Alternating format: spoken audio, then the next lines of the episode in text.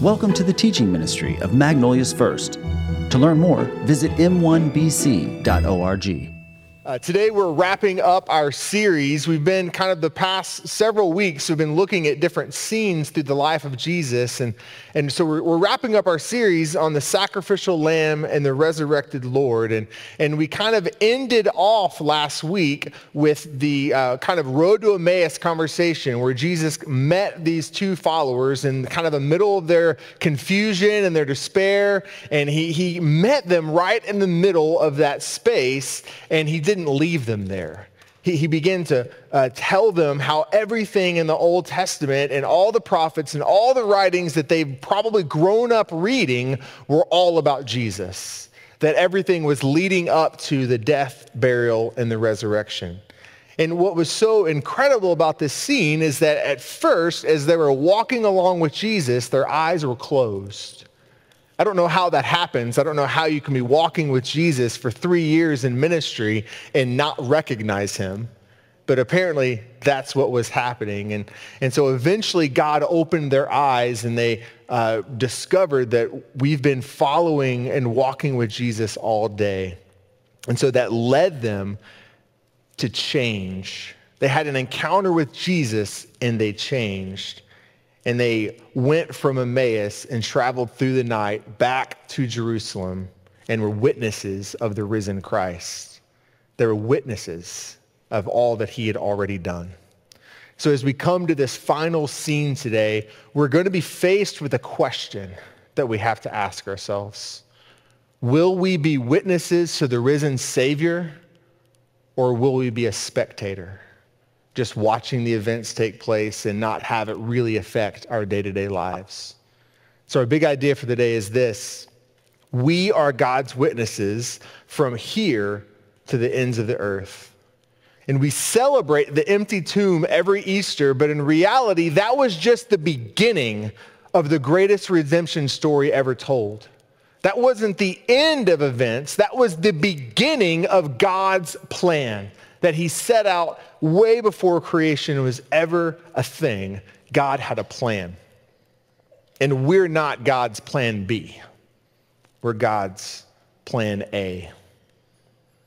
And we have this extraordinary scene taking place. And just to kind of give you a little bit of uh, background or context to where we're going today, we're going to pick up right with the two followers from the road to Emmaus as they've made their way back to Jerusalem. They've connected with the other disciples in the, op- the upper room, and they're literally meeting them as they're locked away, probably scared, don't really know what's happening. They've heard reports of the risen Savior, but they don't know what to believe. And these two men are, are going to bust through the door and say, guys, it's all true. He is risen. He is risen. So pick up with me in Luke 24, verse 35.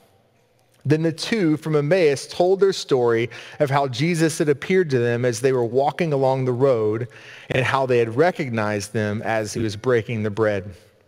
I, I love these two men because you have to think of it. Uh, the, the road to Emmaus from Jerusalem to Emmaus was a seven mile walk. They didn't have cars. They didn't have Ubers. They didn't have horse, horses. Uh, and, and they did, but they didn't have them like a horse and carriage. They had this walk, right? And so it was the middle of the night. They had been walking all day. They meet with Jesus, and then the first response that they do is to turn around and travel through the night back to Jerusalem. They had seen the risen Savior, and they wanted everyone to experience what they experienced. I don't know about you, but I, I love movies. I, I, love reading books. I, I love watching sports. Like uh, those are things that are really interesting to me. And so typically what I do whenever I watch a really good movie is I keep it to myself.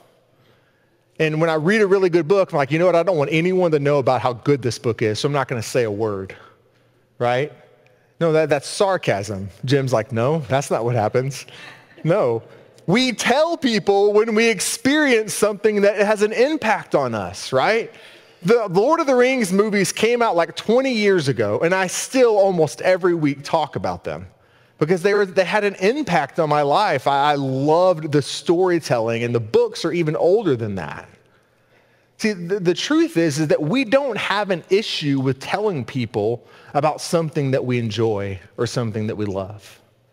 The issue is, is that we don't talk about the Christ as much as we should. Because like, well, that's just awkward, man. I don't, I don't want to offend someone. I, I, don't, I don't know what their beliefs are, you know, or you know, I just don't really know how to do it. It's kind of confusing, and I'm not really sure how to get that conversation going. But I want you to think about this.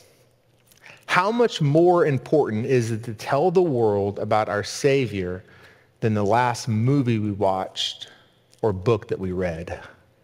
How much more important and life-changing is telling the world about our Savior? We don't have an issue with telling people about stuff that we love. But sometimes we don't let that translate into our walks with Christ. Verse 36, I love what Jesus says here and does here.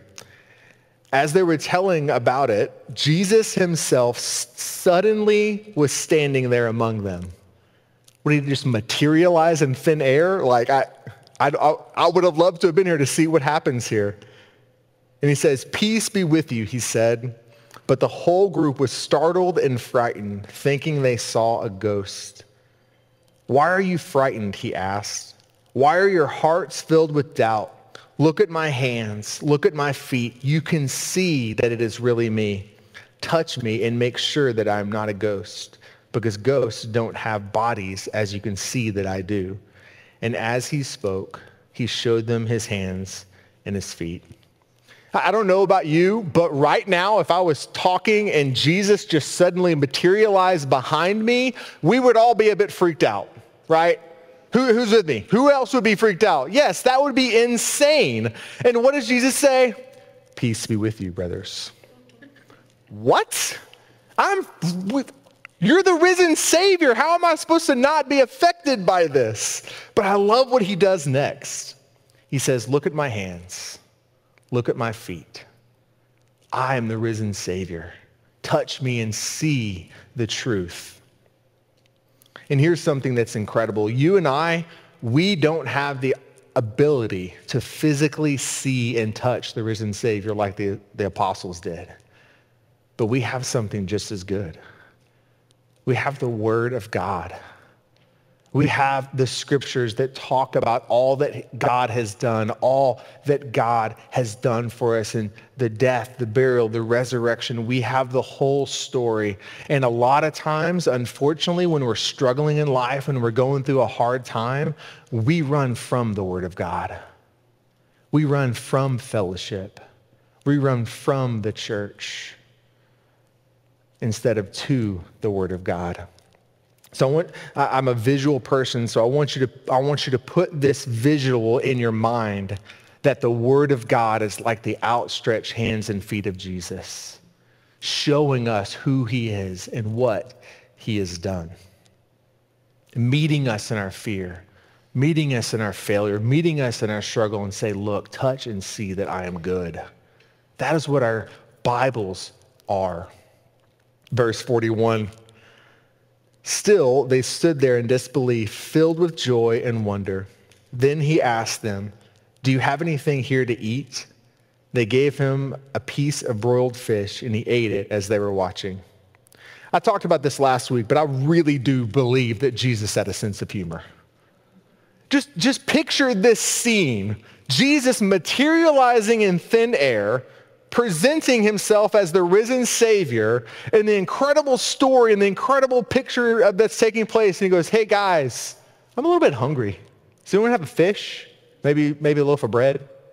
I, I don't know why he re- revealed himself like that. I don't know why he ate a piece of fish. But I, I believe maybe he's trying to bring some levity to the situation. Maybe trying to lighten the mood. Maybe trying to say, hey, you know what? I'm not a ghost because ghosts don't get hungry, right? So give me some fish. I, I don't, this just seems funny to me.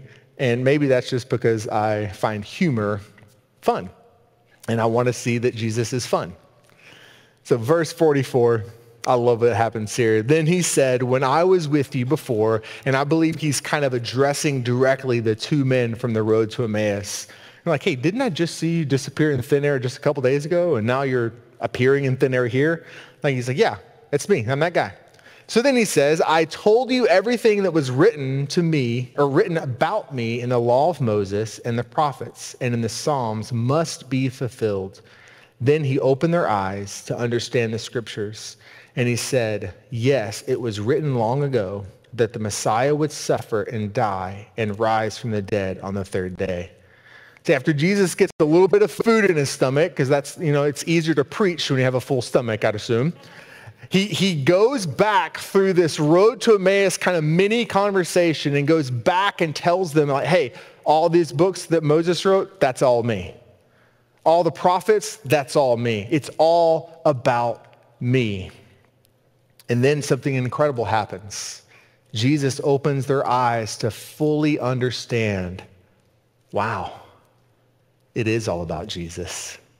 Everything that has been written so far was leading to this moment of the triumphant resurrection in the empty tomb. And this points to the same amazing truth that we talked about last week, that only God can open our minds to the truth of Scripture. Only he can open our minds. So you think of it, before Jesus opened their eyes, they were just hearing facts about the Old Testament. But in that moment, the connection between their brain and their heart became clear and they finally understood. This is all about Jesus. And only God can reveal that to us. Verse 47 says, It was also written that this message would be proclaimed in the authority of his name to all the nations, beginning in Jerusalem. What message? Listen to this. There is forgiveness of sins for all who believe. And you are witnesses of all these things. And now I will send the Holy Spirit just as the Father promised. But stay here in the city until the Holy Spirit comes and fills you with the power from heaven. Hey, a newsflash, if you're not awake right now, that is the gospel. That is the good news that there is forgiveness of sins. There is healing for the broken. There is hope for the hopeless. There is eternal life for the one that puts their hope and faith in Jesus. And we, as Christ followers in the room, we are called to be a witness to that. We're called to be a witness of what God has done. And maybe you're here today and you don't have a relationship with God. I want to tell you there is hope for you. There is healing for your pain, the longing in your heart, the things that you try to fill over and over again with things of this world and you keep not being satisfied. There is satisfaction for your spirit. And it's only found on the cross of Christ. I want to turn quickly to the book of Acts, which was also written by Luke, because uh, he gives a little bit more context to this conversation and kind of gives us a roadmap for what it means to be a witness for Christ. And, and when we talk about things like evangelism and missional living and sharing the gospel and all these things, I believe that Luke gives us a really clear picture of what that should look like. So turn with me to Acts chapter 1, and we'll start in verse 6.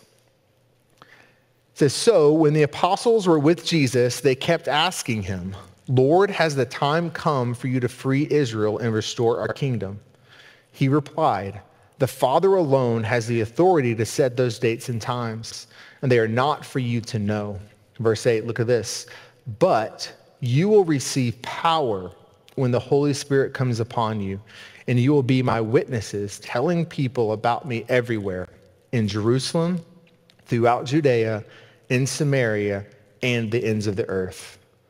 It's, it's interesting to me that the first thing that the two followers on the road to Emmaus and the first thing the apostles asked Jesus was, hey, is the time come for you to rescue Israel? That was one of the first questions of Jesus. And in both cases, Jesus says, no, it's your time. It's your turn to be my witnesses. It's your time to do what I've called you to do and be witnesses from here to the ends of the earth. Now, I, I love that imagery of a witness because it reminds me of like a courtroom, right? Where there's someone that has been called forward to be a witness and they take the stand and they tell the judge, they tell the jury, they tell those in the courtroom all that they've experienced. That is precisely what we're called to do as Christ followers. We're called to tell the world what we've experienced through Christ. And I want to be honest with you here for a second. There's something that kind of frustrates me as a pastor. Can I tell you what that is? Is that okay? Is this a safe place? I think we as Christ followers, we make being a witness for Christ way more difficult than it has to be. We're like, well, I have to memorize all of the scripture and I need to be able to answer every single question that someone has. I need to pray for a week and then I need to go off to some far off location and then I can share my faith. That's not what it's about. That is literally the opposite of what Jesus tells us is true. See, as Christ followers, each and every one of us in this room, we have a story that is unique to us that only you have. And God wants you to use that story to share the gospel. You don't have to have all the answers. You don't have to know all the scriptures. I love when Jesus healed the, the blind boy and he's, he's brought before all the religious leaders and they're like asking him all these questions saying, look, look, guys, look, all that I know is once I was blind, but now I can see. That was his story. And he used that story to tell everyone what God had done. See, people can dispute things of the Bible. They can dispute historical facts. They can, they can look at things and like, yeah, I don't know if I believe that. But what they can't dispute is your changed life. They can't dispute that. And this is a, another kind of tangent on this little track that I'm in right real quick because I've got you here. Um, telling people about God can be awkward. It can be extremely awkward and you, you fumble our words and not really know what to say. So maybe for you, it could just start with getting a pen and paper and just kind of writing out your story. This is what God has done in my life. And begin to share that story with people you love and trust and practice so that when God opens that door, you're prepared. You're prepared to share your story. You're prepared to be a witness of the risen Savior. Okay, tangent over, back to Acts. Uh, I love the roadmap that Luke gives us. And he says it starts in Jerusalem, right where Jesus said that it would start. And then it moves out to Judea, a little bit further from Jerusalem, but still kind of local area. And then he says it moves into Samaria, which is very interesting because if you know anything about Jews and Samaritans, they hated one another.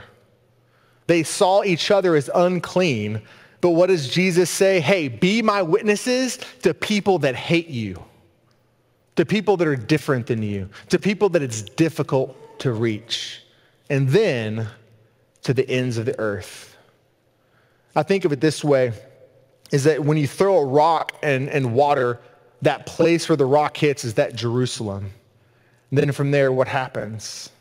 It's a ripple effect that moves out to the ends of the earth. But guess what? It has to start in Jerusalem. It ha- you have to throw the rock. You have to be a witness to get that whole process going. So my question for you today, and the question I want you to answer before you leave this place, is where is my Jerusalem? Where is the place that God wants to call me to? That he can only use my story and my experiences to reach a people for his glory.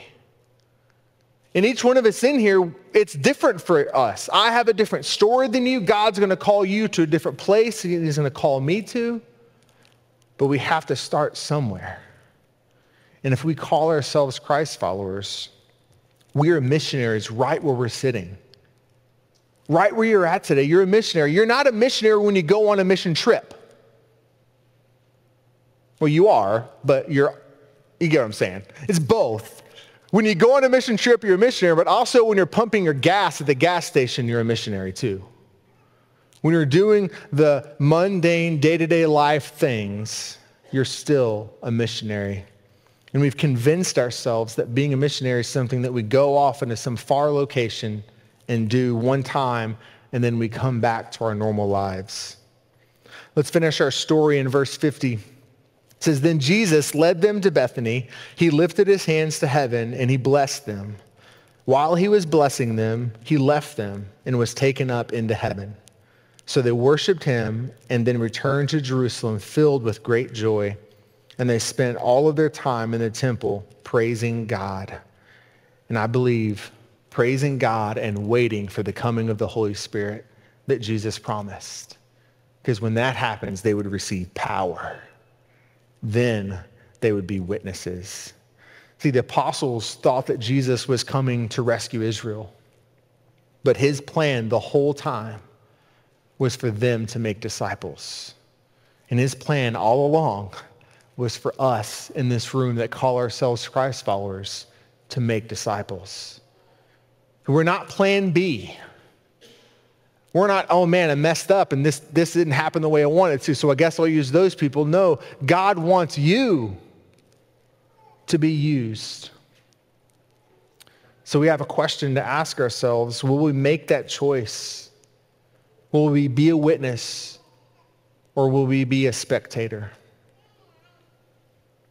And sadly, we have too many spectators. Far too many spectators, but it's time to change that, guys. It's time to be a witness for Christ from here to the ends of the earth, using your story to make an impact.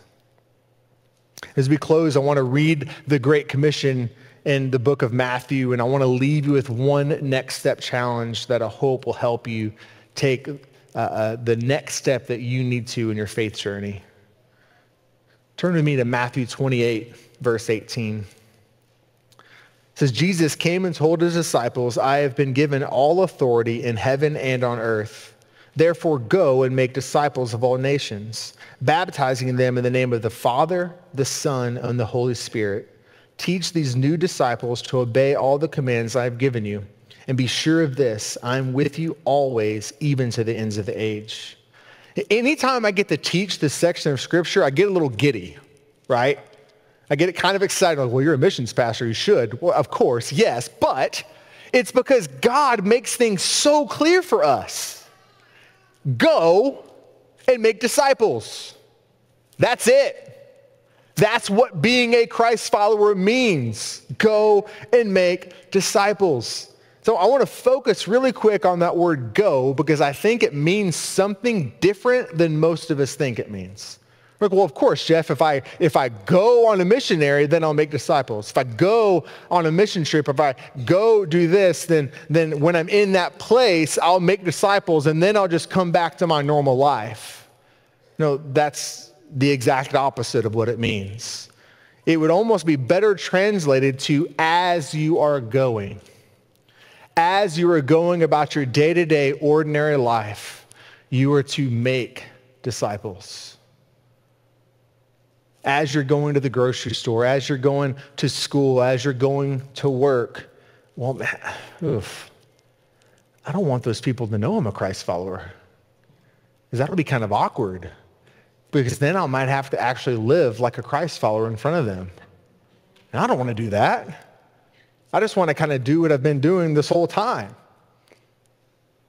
It's a lot, let me say the newsflash real quick. It is a lot easier to go to China in a closed country and be a Christian there than it is to be a Christian in your day-to-day life. Because there are people that see you at your worst. It's easy to put your best foot forward and do all the right things when you're on a trip. It's much harder to live for Christ every single day. So I want to combine these two thoughts that we've kind of been talking about. And, and I, I, I posed the question last week, what does the empty tomb mean for our lives? And I'm going to answer that question right now. Being a Christ follower means we are God's witnesses, making disciples as we are going from here to the ends of the earth. That's it. That's what we're called to do. There's a lot more to being a Christ follower. But that's like step one. That's step one. And how do we, you're like, maybe you're like, well, how do I make a disciple? Uh, by sharing the gospel. There's no other way. There's no other way. Now, God can reveal himself to someone and they can accept Christ in that miraculous way, but nine times out of 10, it's a Christ follower being obedient and opening their mouth, sharing the gospel, making a convert, baptizing them, teaching them the scriptures, teaching them to obey God's commands, and showing them that they're not alone. So when Jesus ascended into heaven, he left his followers with the task, make disciples and be witnesses. And if you're in this room today or watching online and you call yourself a Christ follower, you have that exact same task. Nothing's changed. God wants you to use your story to make disciples. He wants you to use your story to make converts. He wants you to meet him in what he is already doing and bring glory to his name considering all that we've been talking about this last few weeks, considering all that Jesus has done, his death, burial, and resurrection, and then his proclamation to you as a Christ follower, the answer we have to ask is, what are we going to do? So I want to leave you with one challenge. Find your Jerusalem and meet God in what he is already doing. Find the place that God wants you to be a witness. Because each of us in here today or watching online or listening to the podcast, you have a place that God has called you to. It's time to get in the game and be his witness. Maybe you're sitting here today and you're not yet a Christ follower and you have a lot of questions and you're like, well, this all sounds way too good to be true. Please c- come forward and talk to us after the service. Our deacons will be up here to pray with you. I'll be up here in the hospitality room afterwards. Don't leave today until you do some work with God. I'm going to tell you this right now. He is the only answer to the longing in your heart. He's the only solution to everything that feels broken within you. And he wants a relationship with you so badly that he sent his son to die for you and to take away the penalty of death. I don't know for everyone else in here, I don't know where your Jerusalem is. I wish I could just look out there and say, hey, you go there, you go do this, you go to that, you go to that. You, I can't do that for you.